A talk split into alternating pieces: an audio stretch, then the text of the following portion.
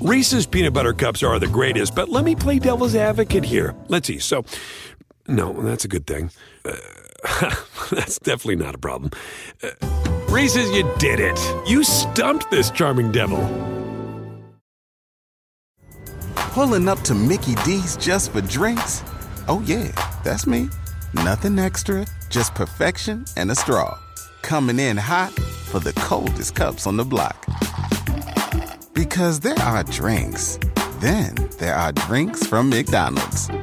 Mix things up with any size lemonade or sweet tea for $1.49. Perfect with our classic fries. Price and participation may vary, cannot be combined with any other offer. Ba da ba ba ba.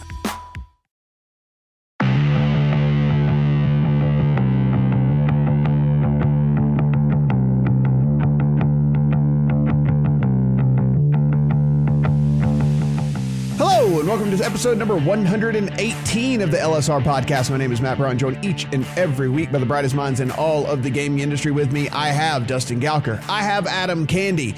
You can follow them on the Twitter machine, and you should. It's free at Dustin Gouker, at Adam Candee, two E's, no Y. If you hate yourself, you can follow me at Matt Brown M2. We're also on all the places that you listen to podcasts, so we really do appreciate you going in, doing that little subscribe, rate, and review thing. It does help us climb the charts. It does help more people find this thing. So Apple, Spotify, Stitcher, Google, wherever you end up finding your podcast, we really do appreciate all of that. We will see if there will actually be a launch in Arizona. We will talk about some stuff going on with Caesars. There are some people who have been in the fantasy industry for a long time who are also looking to get in on the sports betting industry. We'll talk about that as well. But let's kick things off here, guys. And let's talk about this. Look, another football season launches on Thursday. We're recording this on Wednesday. We're sitting here. It has been, you know, it has been a crazy ride through covering the New York stuff, covering the will it, won't it happen in Florida? Will it, won't it happen? What's going on in California? The weird for a second that there might be a glimmer of hope in Texas, some of these other big states, all of that. Um, Adam, I'll just start with you on this. Where are we right now, just as an industry as a whole, as we head into football season, which we know is by far the highest customer acquisition point of the year for all of these sports books and also where they get the most handle? You know, Matt, it's an interesting point to reflect on what's happened in three plus years in the US sports betting industry. And I know reflection is not something we spend a lot of time doing because we're largely just trying to keep up with the giant machine that is churning out news and more and more sports betting uh, fodder for us. But we're here we are at a point where we're about to go into a season. The NFL has seven sportsbook partners. The NFL is producing its own gambling content. We're talking about potentially a billion dollar ad spend on television this year, advertising legal sports books across the country and we have nearly half of US states that have some form of a legal sports betting industry with a few more set to launch. And that is not including real industries in the states you just mentioned New York, California, Florida, and Texas.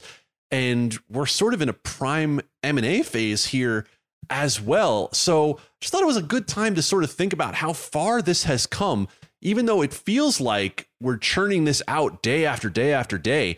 Um, three and a half years in, this is already a multi billion dollar industry. We've already seen major shifts in where the power centers are. Obviously, Nevada still has its claim to fame with Las Vegas being the OG of sports betting, but we've seen markets like New Jersey, like Illinois, like Pennsylvania stake their claim to say, hey, listen, you can have both a big market in Nevada and you also can have these other power centers, uh, to use the same word a second time.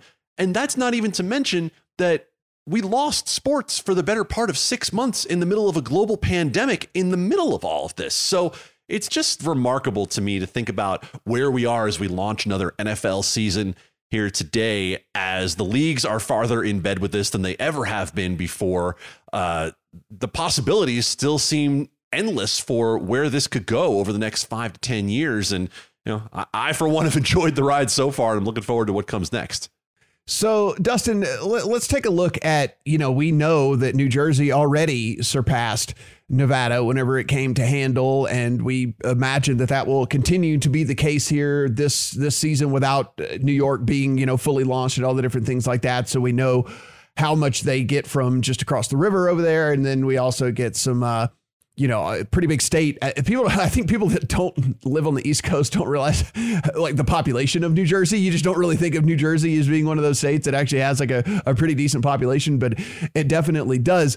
What other state out there do you think are we going to see some some really big jumps as we head into football season here because again we we saw New Jersey take that leap and kind of crown itself as actually the you know the state the biggest state when it comes to sports betting are there some other states out there that are kind of going to really take a leap this year as we head into the fall?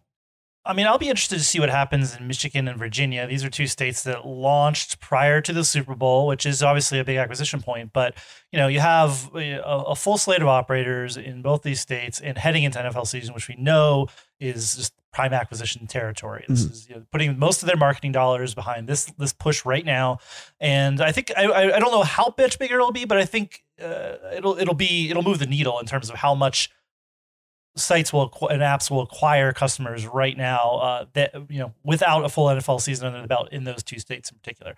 I mean, the other thing I'm really watching, I think Adam did a great job summarizing where we're at. But the other thing is is really interesting to think about, like even just year to year where we were with operators and what it looks like. We still have we're still sitting here with FanDuel and DraftKings one and two, but even a year ago, certainly two years ago, like we were talking about a much different landscape of who who the who the big players are. We're now looking at Barstool is a force or is at least live in most of these states, uh, arguably number four. MGM, even year over year, its will to compete and to dump money into the space is, far exceeds even just a year ago what it was doing. So that's interesting. You have Caesars just through the rebrand with Will Hill uh, putting a lot of money into this, and then WynnBET, which was I think we've called an also ran in terms of that is you know they're sending spending serious money too. This is this will be really interesting to see what shakes out and who the players are because we're going to start seeing that more quickly after the launch of NFL season. Because again, you're like, yeah, there's deals out there happening, acquiring customers, state launches, but this is when you acquire customers and this is when you build what's going on in into the next year and future years and and all of that. So I'll be see, I'll be interested to see if you know somebody one eats into DraftKings and FanDuel, gets into the three spot, uh, how much how much erosion there is, and and just if if any of these new these smaller players or uh, the you know a barstool at number four can they be a three or a two like that's this is really interesting to see how the operator side of this shakes out and who's who's going to be leading after some NFL action here uh, this fall. Adam, we saw really big numbers come out, uh, you know, of the fall last year, and you know, we kind of summarized that. Okay, hey, look, you know, there's a lot of people who are working from home or are out of work, or there's nothing better to do because everything's shut down and there's nowhere to go and there's no places to go out to eat and all that. So why not sit at home and take advantage of being able to bet on sports on your couch because at least sports were happening and you could watch those on your television. Now that we've had at least a little bit more of a step back to normalcy a year later here, do you feel like these numbers will decline at all? Or are you like, you know what? Actually, because there is a little bit of sense of normalcy here, maybe fandom increases even more. People will be going back to games. People will be maybe a little bit more engaged in all this. And there's only the, the, the only place these numbers can go is up. In the short term, I think you're safe to say the only place to go is up. And I don't think it was just a pandemic effect because what the pandemic effect ultimately did was take any brick and mortar operator who was hesitant about making the big move into online sports betting and show hey, in order to be competitive moving forward, if you really want to play in this space, you have to do this. I mean, look at Caesars. You just mentioned Caesars and William Hill. I mean, the move that Caesars has made is seismic compared to where it was at this point 12 months ago. We talk about BetMGM. Even though BetMGM really did not have a lot of success in its first 12 months, you could see BetMGM positioning itself with the joint venture with Roar Digital. It was moving that direction. But Caesars was sort of sitting it out. And then they push forward with the William Hill acquisition. And now you take that technology, you move forward. So I don't know that it's necessarily a situation where the numbers can only go up. But in the short term, I think you're going to find a couple of things. One, this marketing spend is going to turn into dollars wagered. It's not going to necessarily turn into profit quite yet, but it's going to turn into dollars wagered. And we're going to see more handle because people are less concerned about immediate income right now, right? We don't have the job loss that we did in the middle of the pandemic, and there's more discretionary spend that is available for people. And we know in some ways that gambling is a bit of a unicorn. It's somewhat uh, recession resistant that people will still spend on vice. But when it comes to sports betting, I think when we look at some of the new markets that have been added, when we look at some of the spend that's been made in the casino realm, Dustin mentioned Michigan as a state to watch. Yeah, Michigan's a state that legalized an entire suite of iGaming products. You have poker and you have iGaming to be able to cross sell into and out of as well. So I think that, you know, down the line, certainly we could see some evening out of these numbers, but I don't think it's going to be this year. I don't think it's going to be where we look at New Jersey and say, wow, why didn't they get to that billion dollar month? I think they're going to get to that billion dollar month pretty easily while New York still jerks around with figuring out its situation. So, Dustin, we know uh, Wyoming joined the fray. Um, Wyoming joined the fray already this week. We'll talk about Arizona in just a second. Who else are we looking at, you know, at least between now and let's call it the Super Bowl that might actually get in as well? So we could even be talking about new states that we haven't even talked about right now as far as numbers. Yeah, I mean, we're going to talk about. I mean, I don't know if we have a timeline on any of these, but Connecticut, Louisiana, Maryland, all sitting out there as as states that you know, depending on how quickly things happen. Uh, you know, I think the, I think I might have said them kind of in order of how they might go down, depending on you know, you know, Connecticut, fairly small market, don't have regulations, uh, a, a, a, lot of regulations to deal with, working with the tribes and the lotteries doing it. So there's a there's a, a path to Connecticut kind of happening quickly there. But th- those are the big ones. And then you have New York sitting out there, which uh, after a flurry of news has been quiet. I think that's you know, I think we kind of expected that to be quiet, but we'll know later this fall what's going on in terms of New York. But you know everything seems to point toward a launch uh, before the Super Bowl. And then you have the enigmatic Florida as well. Uh, we, as we sit here, uh, like five weeks away from a potential launch with a Hard Rock digital product, uh, we we've been call- saying that there's a possibility of a lawsuit slowing this down. That's still a possibility out there, but right now there's a chance that Florida launches in October. Uh, you know, uh, in a probably a non-competitive monopolistic market at the start, but um, you know, there's there's all of that out there on top of uh, the new states that have legalized and just states that are going through their first NFL season. Speaking of lawsuits, Adam, as we move on here, there was stuff going on in Arizona where we were, and I say we as in myself, maybe you, who who who were thinking about making that drive down there for whatever goodies might come at the beginning of the NFL season. Here, there were some lawsuits out there in Arizona. Where do we sit with this? And again, this is a this is a launch date of oh, let me look, yeah, tomorrow. So where do we? Is this actually going to happen? So before I answer that question, Matt, have you made the trip yet? I, I, haven't made, I haven't made the trip yet. I got to make sure that we're we're up and going. I, you know, okay. got to make sure. All right. Well, uh, well, then let's give you the news that you need. Uh, as of now, it appears Arizona will launch tomorrow. Uh, what we saw happen on Monday was an expedited hearing on a request for an injunction, a restraining order to stop Arizona sports betting from launching temporarily. That came from the Yavapai Prescott tribe, and it was denied. Uh, the judge in Arizona said he expected an appeal. Uh, we have been hitting refresh, refresh, refresh on the court system and not seeing that appeal having been filed as yet. So here we are on Wednesday afternoon as we record this podcast, and it would be almost impossible for that appeal to be filed and heard before we turn the spigot on in about 12 hours here. So it looks like Arizona, at least for uh, the time being is going to launch. Could there be a hiccup in there somewhere if this appeal were to be successful? Yes, but the Arizona market, which is going to have a highly competitive environment, you're going to have the better part of uh, 20 operators, not quite full at the start, but close to that. Uh, you're going to have a highly competitive market where the tax rate is low, the barrier to entry is not really all that strong, uh, and you're going to see lots of great offers that you, as a Nevada resident who is frustrated with your app offerings, might want to make that trip over the dam to find out about. Yeah, Dustin. I mean, we're going to have all the major players. I mean, we've we've kind of talked about this on previous podcasts, but for those just joining us for the first time and want to, you know, get in on what's going down in Arizona. I mean, it's it's DraftKings, it's FanDuel, it's Caesars, it's MGM, it's Wynn, It's a whole. I mean, like as Adam says, sh- should be upwards of twenty when it's all said and done. But I mean, we're you you are going to have the choice of anybody that you would like to bet with, essentially, if you live in Arizona. And again, other than the uh, shenanigans uh, with with lawsuits uh, notwithstanding, this is kind of what we saw in Michigan. This is what we saw Michigan be real successful in ramping up real quickly.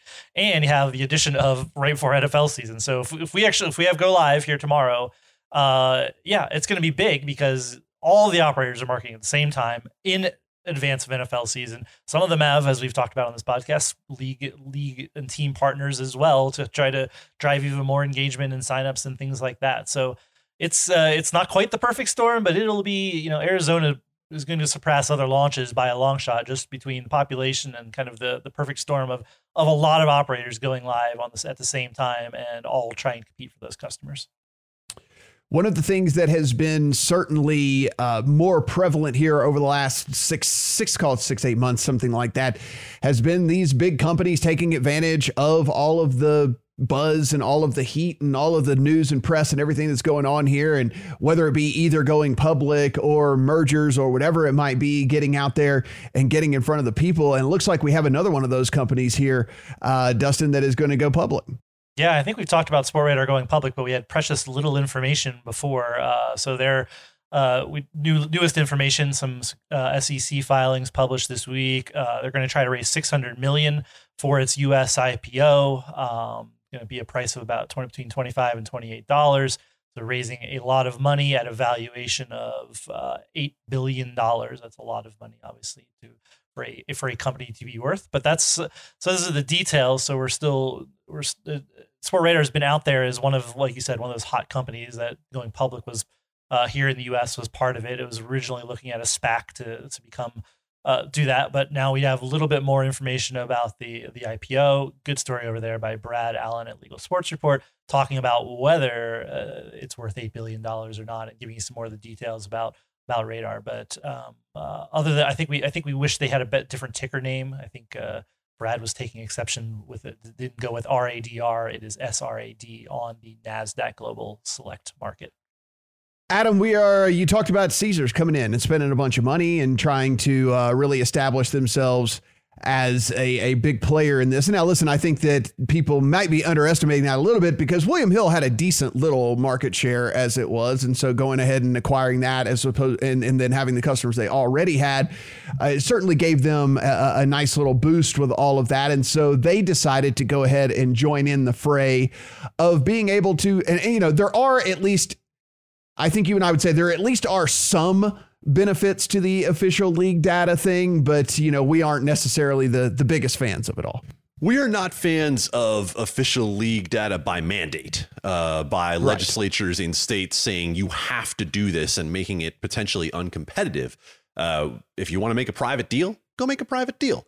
And that's essentially mm-hmm. what we've seen here with Caesars, who is one of the NFL's, and I'm going to put the big air quotes on it, try exclusive uh, official partners. So yeah, the news isn't so much that Caesars got this deal done with Genius for the official data feed, which is purportedly six seconds faster than unofficial data. And if you're not familiar with why that's important, go try in play betting sometime and see how yep. important six seconds might be to you when you're trying to get a wager down uh, potentially ahead of a line change. So in the end, the notable part of this is that Genius Sports went out there and spent a mint on getting the rights to NFL official data. And Caesars is only the second sports book so far to take the feed. Now, these uh, seven partners of the NFL, they're going to eventually have to take the feed. Uh, so, why we haven't seen that in advance of NFL season here with only a couple of days left uh, is kind of remarkable, I think, in, in its own way.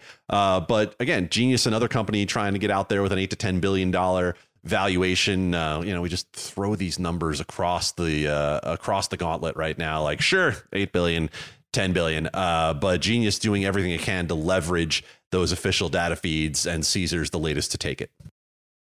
And, you know, one of the things other, I guess, than like you're talking about it supposedly being, you know, a faster feed and things like that, which should, should increase, you would think, in game volume for these uh, for these different sports books. If if you had Adam, I'm sure you've seen it. If you had a DraftKings right now and you go and you look, you can bet on fastest offensive player and fastest defensive player like over the course of the season. And that, that is one of those things that is recorded off of like the NFL next gen stats that's the only way that you could offer a market like that. So these are the type of things that these official league deals at least give them them the option. Now how popular this these markets are going to be is is probably microscopic, but at least it is something they can offer because of deals like this. But it's a glimpse into the future, right, Matt? It's a glimpse into right. what could be coming. And again, the popularity, we have no idea. People are still figuring out what spreads and money lines and totals are, right? But mm. ultimately, when you say to yourself, down the line, all these companies that are spending billions of dollars to market themselves, what ultimately is going to differentiate them? What is going to be what keeps people there? What is going to take them from other books and bring them to theirs? It's going to be having not only a better product, but having markets that are more interesting. If you have markets that can differentiate yourself in some way, if you get to the point where this biometric data can really be used to create more interesting offerings, then down the line, by the time we're shaking the dust off this thing in five or 10 years, those could be the sorts of things that are more interesting. So let's head up to Wisconsin here, Dustin, and some news about a sports book going next to a very, very popular place within the state. Man, I took some crap for not putting Wisconsin on the podcast earlier. So here you go. My, the one fan who is lamenting the lack of talk about Wisconsin. Uh, we we have uh, what's what's happening there. Not online betting, but retail sports books. And like I said, the interesting one is uh, the Oneida Nations has actually has a casino in Green Bay. As we know, Green Bay home to the Packers. So this makes it a little more interesting. You can, uh, you know, in the in a town where the NFL is, you have a, a, a retail sports book that is hoping to launch real soon. It sounds like uh, by the, they said for the beginning of the NFL season, the beginning of the, as we've said, that's that's tomorrow. I don't think they're live as we sit here, so whether that happens or not, we don't know. But uh, pretty soon. But uh, so this is the you know this is another you know it's it's good to see as as we move into this and, and, it expands tribes getting involved and you know they they went to their compact here in Wisconsin and got approval for sports betting uh, not online yet and just at at retail casinos but Wisconsin taking a step toward legal sports betting and is uh, just about to be on the board as another place where you can legally bet on sports.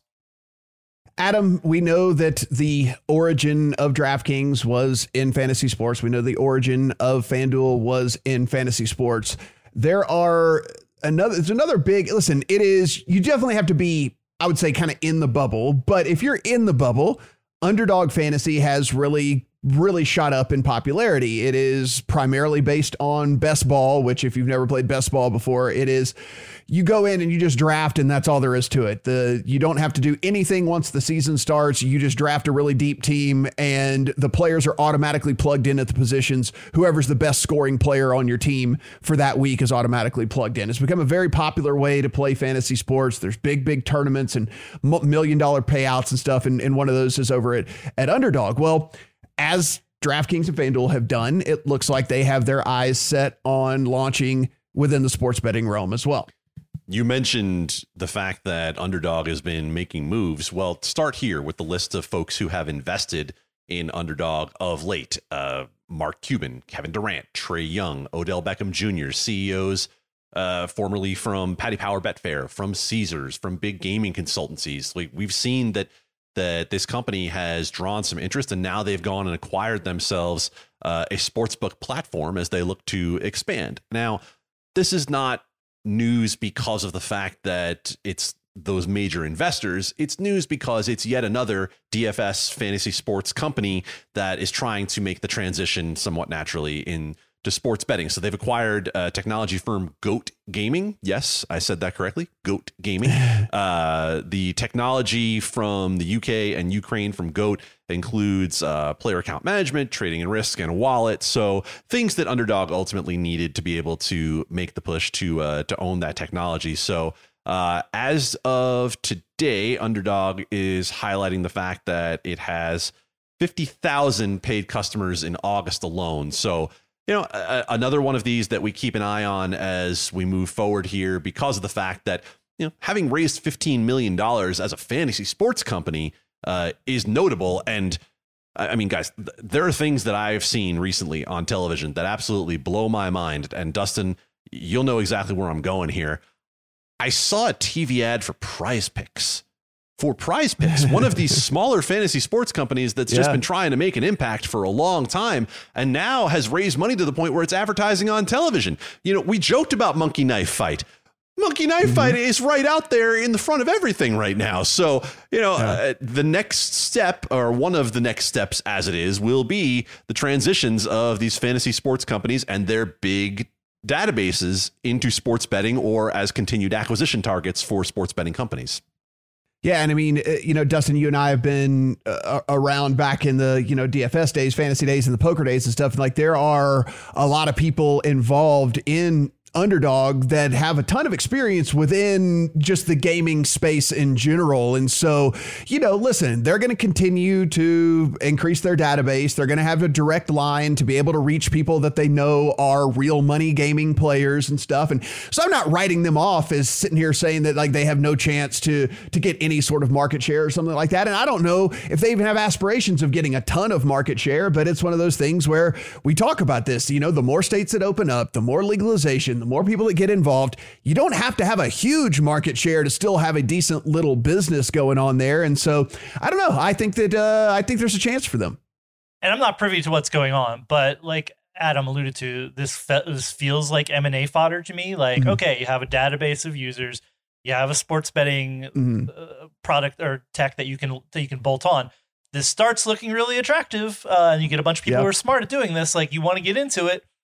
Why not buy Underdog uh, Fantasy? Get into the sports betting and DFS space, and and yeah, DFS is like as all of these companies, as what we talked about, Monkey Knife Fight, Prize Picks, um, and now an underdog. This is this is placeholder for sports betting. They can go in and do DFS where you can't do sports betting right now, and you're acquiring customers that are easily converted, as DraftKings and FanDuel have proven over and over again. So.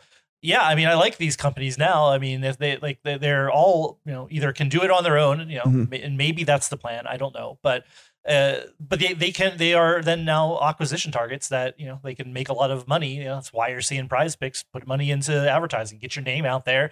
Yeah. And that money could you know you get in front of the right eyeballs. Somebody says, "Hey, man, that's interesting. Maybe we should buy that." Like that's uh you know, and and in the short term, you're making money as a DFS platform doing all of this. So it's interesting, and you'll yeah, that's why you're that's why you've seen kind of a, a push back into daily fantasy all, during all of this because it allows you to market to potential sports betters that you can't you can't in all these other states and particularly in, a in those four big states that we keep talking about until New York and Florida go live and California and Texas more speculative in the future. So interesting interesting push and uh, I'm not going to sit here and, and declare that they definitely be acquired, but it looks like an, an, an attractive target for for M&A. As always, guys, everything that we talk about here on the podcast, you can find over at legalsportsreport.com. Be sure and read all the great work Adam and his team are getting done over there. And again, really, you got you, you have 30 seconds right now. Go in, subscribe, rate, and review. We really do appreciate all that. It'll help us climb the charts. And we want more people to listen to all this stuff as it is. Anyway, you can follow Dustin on Twitter at Dustin Gouker. You can follow Adam on Twitter at Adam Candee, two E's, no Y. And if you hate yourself, you can follow me at Matt Brown M2. For Dustin, for Adam, I'm Matt. Talk to you guys next week.